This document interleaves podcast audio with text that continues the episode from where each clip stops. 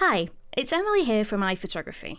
Before we get started with this podcast, I just wanted to say if you're looking to improve your photography without even leaving your home, why not join the fun at iPhotography?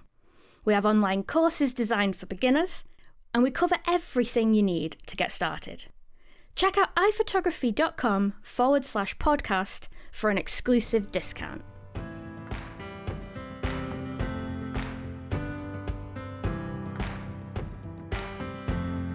So, given how 2020 went for so many photographers, it's totally understandable that adaptation was the key to keeping motivated and creative. And while the light is at the end of the tunnel and it's getting a little bit closer, we thought it would be a good idea to have a look at some small scale home photography projects that you could still do while you're at home. If you can't get out a lot, then we've got three little projects for you to try out with your camera. We'll take you through the whole setup step by step, give you the ideas of props and the camera settings that you'll need. It's going to be a really, really simple little podcast episode that's brought to you by iPhotography. My name's Stephen. If you've not heard any of our episodes before, thank you so much for tuning in and listening to this one at least. I'll hopefully enjoy it enough to be able to subscribe and follow and listen to all the other ones that we've got coming up and all the other ones previously.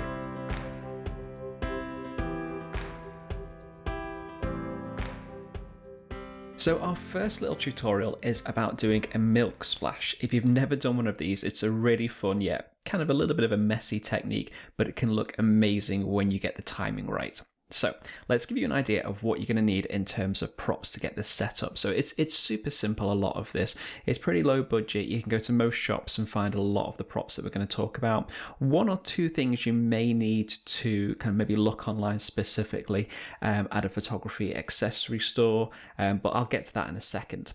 So obviously with the milk splash tutorial, we're going to need milk. Now, it's up to you as to whether you want to keep it a natural colour or if you actually want to dye it with a bit of food colouring, you can do that as well. It can look quite interesting. Um, you'll also need a pipette, or if you think of like a turkey baster, something like that that's be, it's going to help you able to squeeze the milk out drop by drop. So just doing it in a slightly more controlled manner. Uh, you'll need a clean, dark, reflective surface, maybe something like a, a black baking tray, or if you can go down to your local hardware store and get a flooring tile, like a nice polished one, that's going to work great to give you some really kind of nice reflections and a bit of depth. So a good dark one is going to contrast nicely against the pale coloured milk. Um, you're going to need a clamp um, so effectively, that can be done either if you're using maybe a tripod because you'll need one of those as well. So if you've got two tripods, that'll be really really handy. If not, you can just get a steady pair of hands, someone who's basically going to hold the the pipette filled with water, uh, filled with milk. Sorry, I'll get the right tutorial.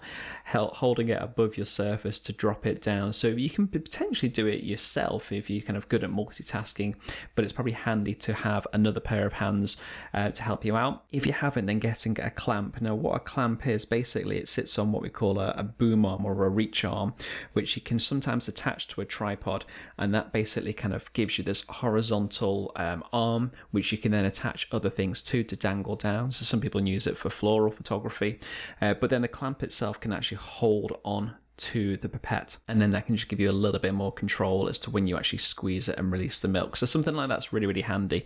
Um, so if you kind of have a look online for a photography clamp um, a g clamp a floral clamp sometimes they are specifically called have a look online and, and see what's available for you. I don't think they're that expensive generally um, but certainly worth getting hold of for this tutorial specifically. But you probably will find your main use it over and over again if you take a lot of small scale kind of home projects um, obviously, like I said, you're also going to need a tripod. That's going to help you uh, with the camera just to keep that nice and steady because if you are trying to squeeze the milk and take the photograph at the same time, it's going to get really messy and a little bit confusing. So having it on a tripod is just going to make it a little bit more stable and a bit easier. Um, getting a flash would be a good idea, but it's not essential. Um, alternatively, you could use a, a, large area of natural light. So if you've got a big window, you've got a spare room or a kitchen or a conservatory uh, where you get lots of natural light flooding, in, um, then go and set up in there. The more light, the better, because we're going to need, as you'll find out in a minute, uh, a really, really fast shutter speed. So that is going to be helped by having lots of light to make sure you get an even exposure. Um, and a remote trigger Again, it's optional. It's not something you have to have, but it will just make it a little bit easier so you don't have to be right behind the camera and then also right around the other side potentially um, to squeeze the milk out. So having a remote trigger on a cable or a wireless one just gives you a little bit of flexibility as to timing when you actually squeeze the milk and when you take the shot at the same time. So those are really, really handy. Again, they're not expensive either, especially the wide ones. They're fairly cheap these days, but you will need to make sure that your camera actually has the ability to plug in such a trigger. So you'll need a port on the side. So sometimes it may be a dedicated um, trigger port a remote port, sometimes it may actually run off wireless instead. So you just need to have a look in your camera. So let's move on to the setup. So we've talked a little bit about what you're going to need already and potentially may understand where things are going to go, but let's just be nice and clear with this milk splash. So, step one is we're going to need your surface to be the same height as the camera. So, basically, whether they're kind of raised up a little bit higher or everything's lower to the floor, whichever you prefer, but making sure that your camera is at the same level um, as the surface, because then that's not going to stop us giving uh, getting any kind of awkward angles, any awkward reflections from light.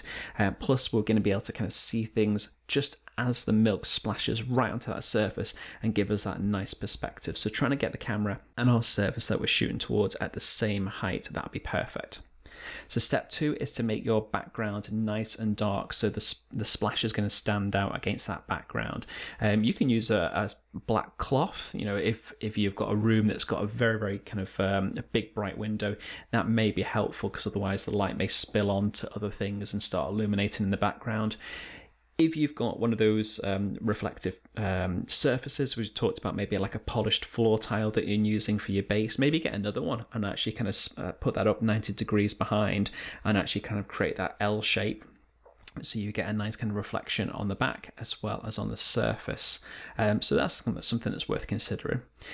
Then step three, that we need to position the clamp, uh, as I said, which may need to be attached to that boom arm that overhangs. You could even do something as lo-fi and as simple as a tree branch. If you head outside, grab yourself a tree branch and kind of attach that somehow. Honestly, it can be so DIY and so lo-fi, it doesn't matter. It's not going to be in the shot. It just helps you get that thing in position at that place.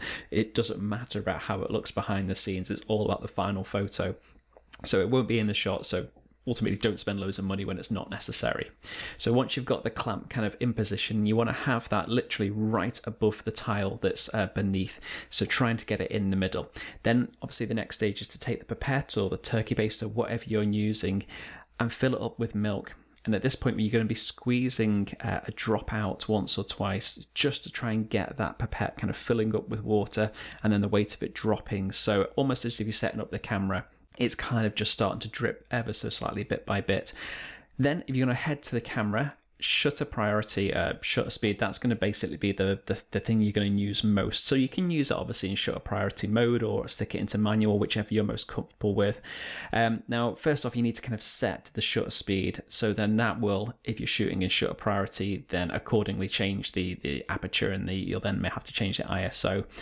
I would say for the times I've done this in the past, you're probably going to be looking around about two thousandths of a second because it does, depending upon how high up you are with the actual um, pipette. Obviously, the higher it is, the faster um, the, the, kind of the greater the speed that the milk's going to drop at. So you'll need a faster shutter speed. Obviously, if it's lower, it's not going to jump as fast. So it's it's all determined by how your setup is exactly really. So shutter priority or shooting in manual mode is going to be the best kind of approach and then get your shutter speed to about 2000th of a second. Open your aperture up a little bit wider if it's starting to look a little bit dark on the screen and obviously kind of crank up your iso a little bit as well just to make make sure you get a nice even exposure. Because what you're looking for is to expose solely for that area in the middle uh, where the milk is going to fall. Now it may be dropping, dripping down bit by bit as you're actually setting up the shop, so that's not a bad thing. At least gives you an idea as to where you need to frame up. So if you're using a flash in this instance, you may be limited to the sync speed. Um, this may be 250th of a second, it may be 160th. Um, it just depends upon your camera. So kind of use it by all means because obviously you're getting a big bright flash of light at that point. Um, it may help still freeze the action slightly, but this is where you may find using more natural light and being able to go faster on the shutter speed uh, may be a little bit more advantageous. Um, so the next step is that we need to pre-focus on the area that you can kind of estimate as to where the milk's going to splash. Um, so obviously you can use manual focus and basically just keep, uh, sorry, you can use automatic focus and then just keep your finger half pressed on that area if there's a little bit of contrast already. Even if you just roughly guide yourself as to where it's going to fall, maybe actually hold your finger in frame, pre-focus, and then move your finger out the way. Um, but manual focus is actually probably the, the easier way to work with something like this. So if you've got a lens that can switch to manual focus, then it's probably actually worthwhile doing that. And as I say, if you just squeeze out a couple of drops from the pipette at the top just to see where it's going to fall, and if you actually then just twist the barrel uh, and focus on that area itself, zoom in nice and close, even if you've got like a focus peaking um, or a focus highlight mode on your camera, just to be able to go in and make sure it is nice and sharp just where it's splashing because it's literally just that little bit. Don't worry so much about actually capturing the sharpness uh, or trying to focus on the drops as they fall because it's going to be so unpredictable and so quick. But aim for where it's literally going to drop onto that surface. So manual focus can actually be a little bit easier in that instance.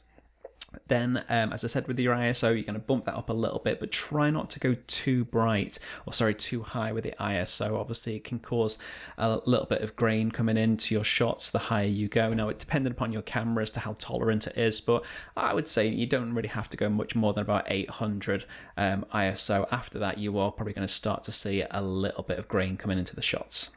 So now with the camera set up ready to shoot, a high burst mode is actually really, really important. If you're doing it on like a single shot drive, you're going to have to be very, very quick and very, very lucky to get your shots um, kind of fairly quickly. So going in a burst mode, it's not cheating because you are working with a, a high you know high speed subject there so you've got to be fast and you've got to be predictable as to potentially where it's going to land so kind of just help yourself out a little bit and use these features on the camera it will make it so much easier now this step here, I'm going to tell you, don't worry, you will mess this up. I've messed this up, and I'm sure everybody that's tried this milk splash technique has done as well. So it will take a while. You know, you may get the timings wrong. You may kind of shoot uh, a little bit quicker than before the milk actually starts falling.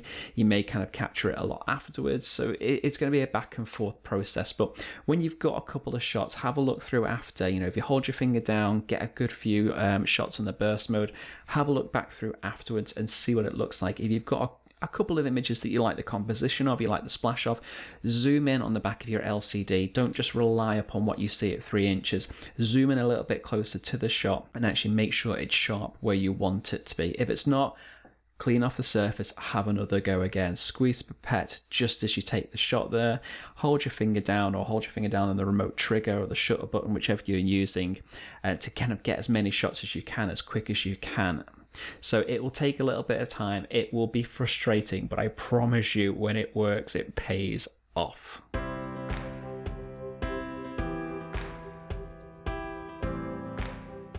So moving on to our next little home project now. This is just simple product photography, but it's really, really kind of fun to basically take objects from around the house, whether it be uh, some ornaments, some jewelry, perfume bottles, something from the kitchen, some cutlery, and just give a little bit of time and dedication to photographing some still life.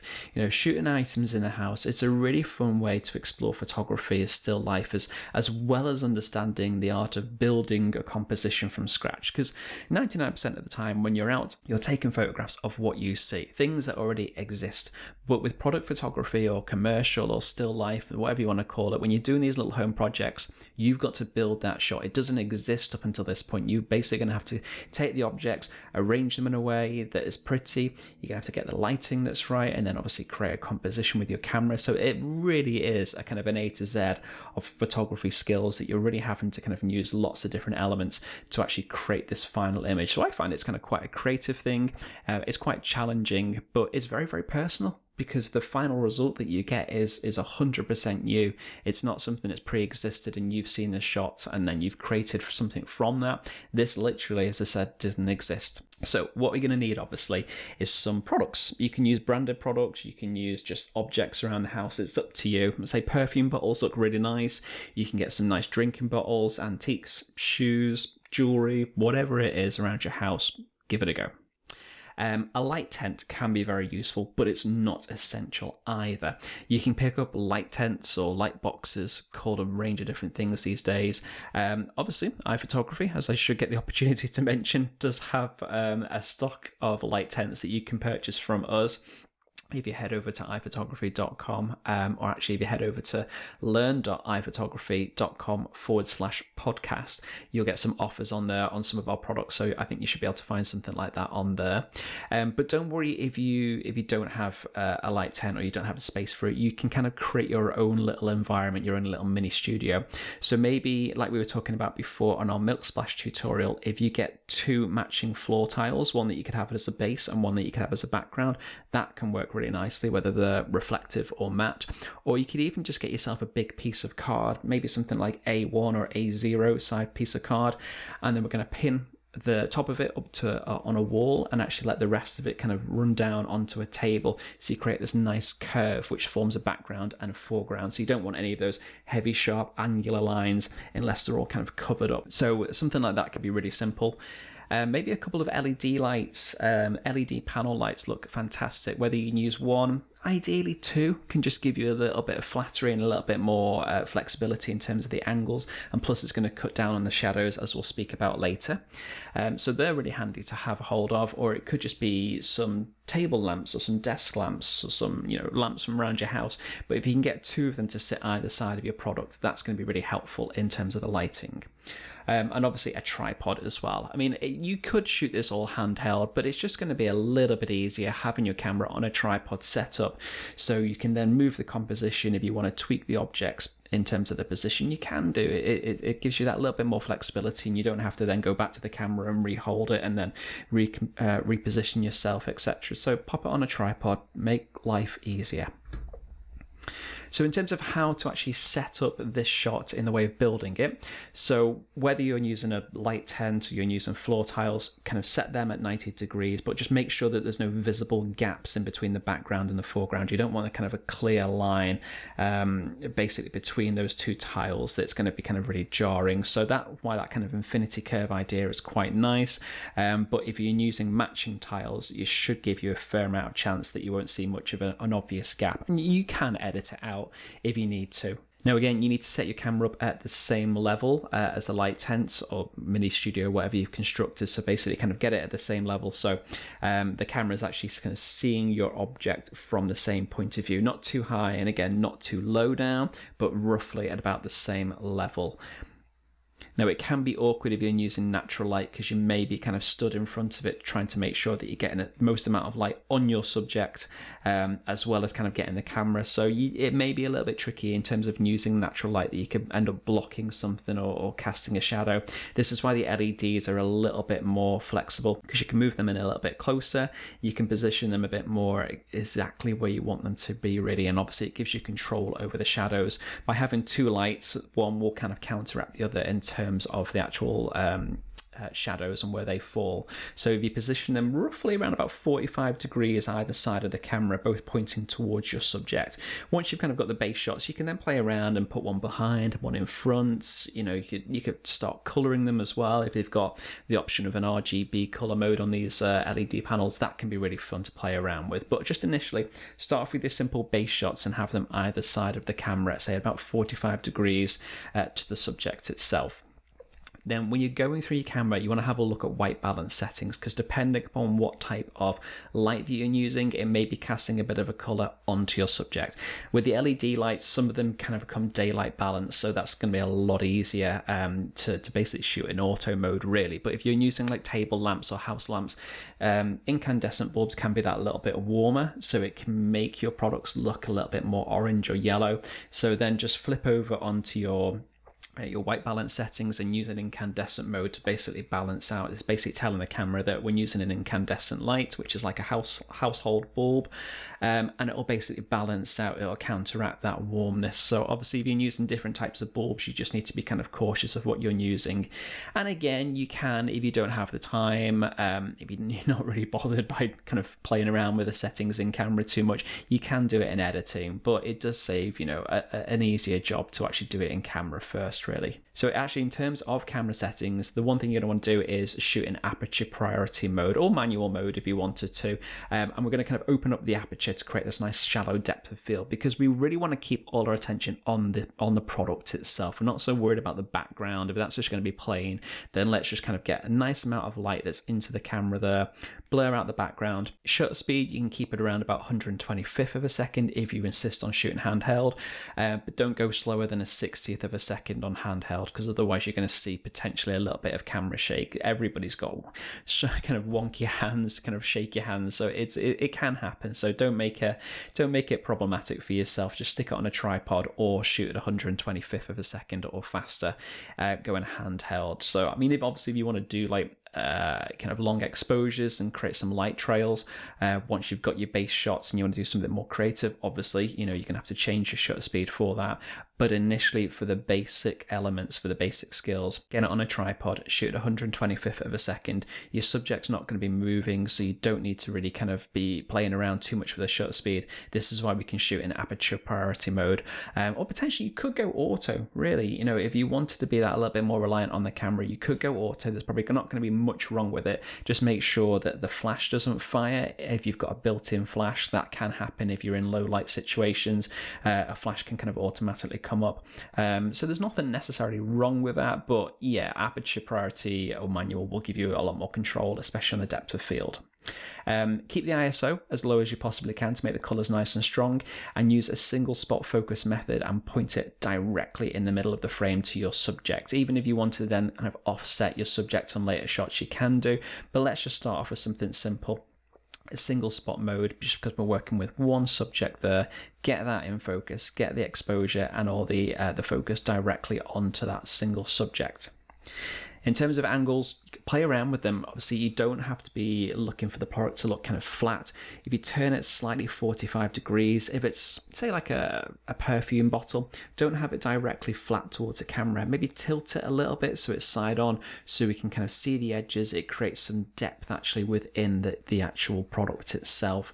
Uh, now, you can move around with every single shot that you take because given the fact that the subject's not moving itself, it's not going to kind of cause you major problems. You should be able to get most of your shots kind of pretty good first time around. And then when you take the shot, go back to the product, tweak the frame a little bit, maybe kind of just move it ever so slightly, maybe move one light a bit further back, another one a bit further forward.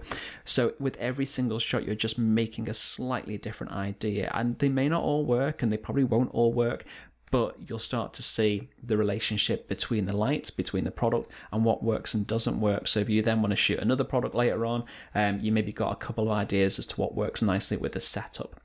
So say don't take tons of uh, photographs of the same position. Nothing new is going to happen. You know the, the, the bottle itself is not going to change. So don't just make more of a headache for yourself when you come down to editing or choosing a picture. Get it right. Do it once in the camera. Maybe take two or three shots just for safety and then maybe move on to a different composition and move the angles. Um, with that said, you can then go on to add some more flourishes to the scene. So, say if it was a perfume bottle that you're photographing, then you know, maybe how about the idea of getting some petals and sprinkling them around the actual bottle themselves, just to give a little bit more flavour. I know it sounds really odd to say that in a photograph, but it kind of does give a little bit more texture. It gives a sense of in the in the context of a perfume, it gives the idea of what it may smell like, something like that and you can go even a little bit further. You know you can maybe slow down the shutter speed uh, or maybe you can sh- uh, kind of go a bit faster. And as you actually drop those petals capture the moments where the petals are falling over onto the bottle so they can look nice and sharp if you go with a fast shutter speed or they can look a little bit softer and a little bit slower as they fall with a slower shutter speed. So you can get a little bit kind of creative with them as well. You can even go way further and even using something like fishing line, suspend some uh, petals and actually thread them through the fishing line and suspend them over the top and around the perfume bottle itself. That can look quite cool. And then you'll just have to spend a little bit of time editing out that line. So I think that's kind of a slightly more advanced project itself, but still something to work on.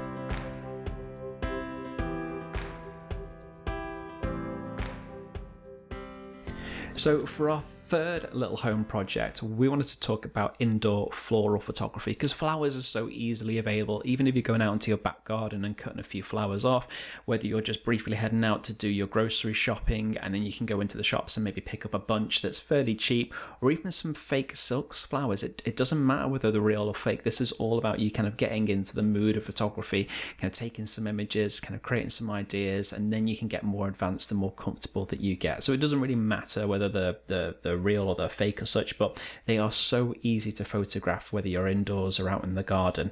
Um, it's just it's just, it's very very straightforward, and I say I'm going to just give you a couple of ideas Either way, it's really straightforward as to what you need. Obviously, flowers. you wouldn't be able to get far without them.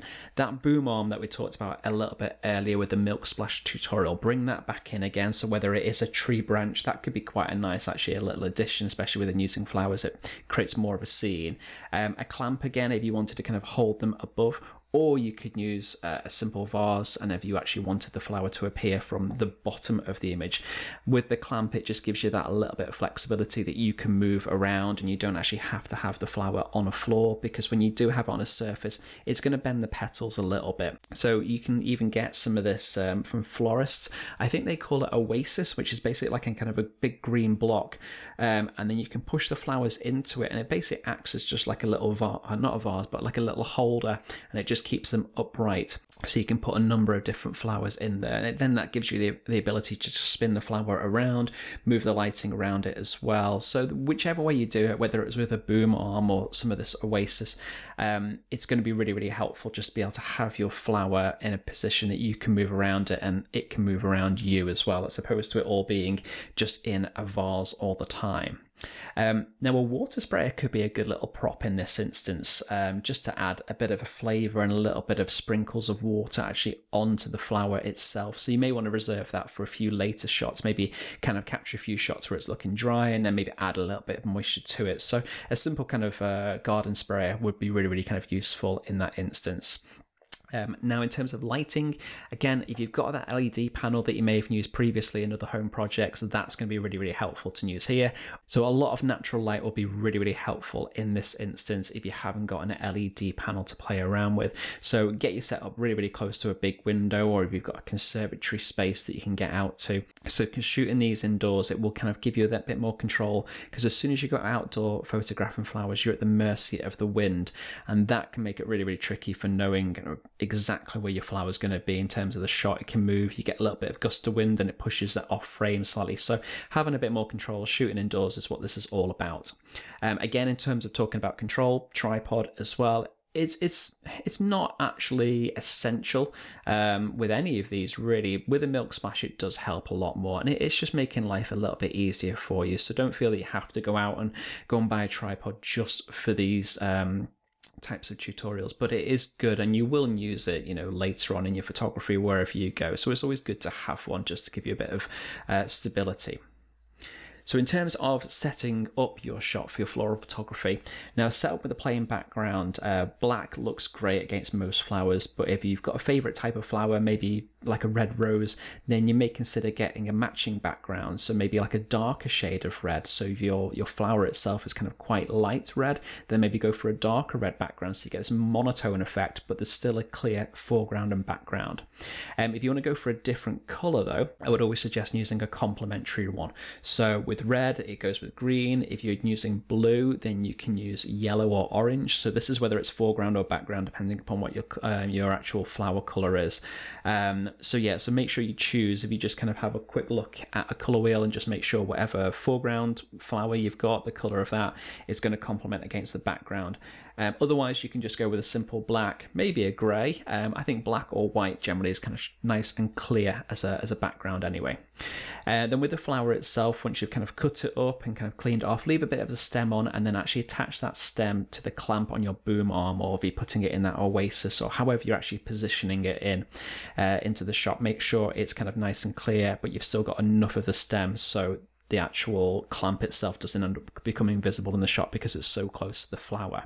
Now, if you want to actually photograph a whole bunch of flowers, um, a vase obviously is going to be kind of a little bit easier because you want to keep them as close as you possibly can together. So even if you put them in a vase and then actually put a bit, a bit of an elastic band around the stems, it's just going to force them a bit tighter together because ultimately you don't really want to have the vase and the water and all that in the shot, um, but you want to keep the flowers as close as possible. So whether you tie a little bit of string around the top of the stems, it's just going to bring all the heads that little bit closer together and not have any gaps where you may end up accidentally seeing the background. So if the camera is on a tripod, then you can kind of multitask by holding a light in one hand and having your finger on the trigger at the same time. So that's not too bad really because you're not having to time things so much like you were with the milk splash because obviously everything's staying still. Um, so you can kind of one hand on the thing on the, on the trigger and then the other hand kind of moving the light around and you're looking to try and kind of keep a nice level of light across most of your flower itself. So obviously you can get as creative as you want really, but try to avoid kind of heavy harsh shadows on the flower because it's all about beautifying the subject. They're very soft, they're very delicate, and you want the lighting to help with that.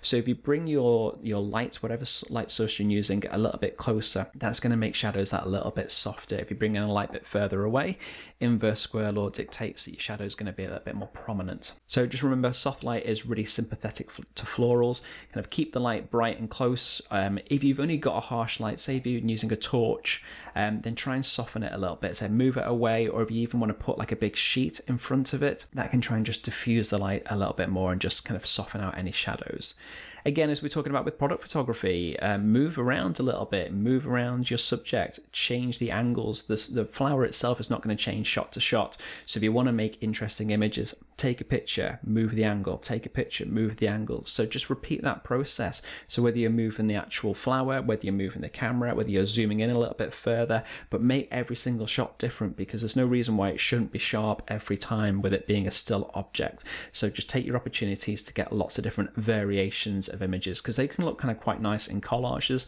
and even in composites as well. So using a very wide aperture uh, and keep with a small spot focus as we talked about before, very similar to uh, product photography. You'll notice a lot of the camera settings that we're talking about uh, in this one and the last uh, little project. They're very, very similar because ultimately you are working with a similar type of, uh, of item really.